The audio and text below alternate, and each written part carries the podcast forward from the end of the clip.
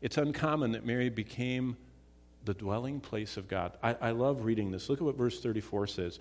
And Mary said to the angel, How, how is this going to happen? I, how can I have a child? I don't even know a man. She says, My mother told me enough that I know I can't have a child because I am not married to Joseph and I can't.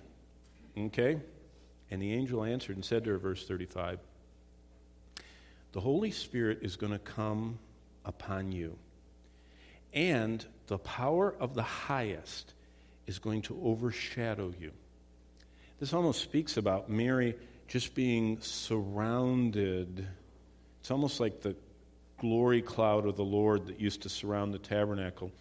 God is going to come and surround you, Mary. Now keep reading. Therefore, also, the Holy One who is to be born will be called the Son of God. Now, notice Mary's response. Uh, even after being sought out and given such an amazing message, humble Mary has no pride.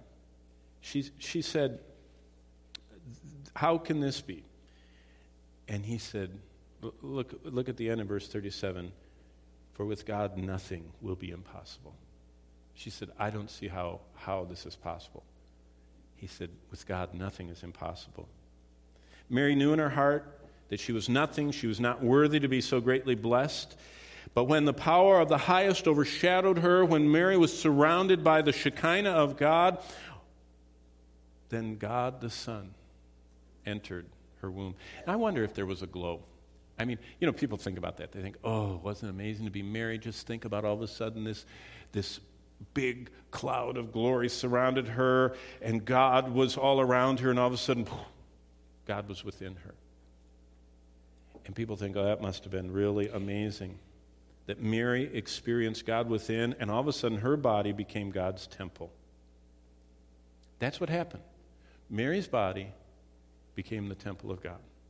And God, the Son, Jesus Christ, came to live within her.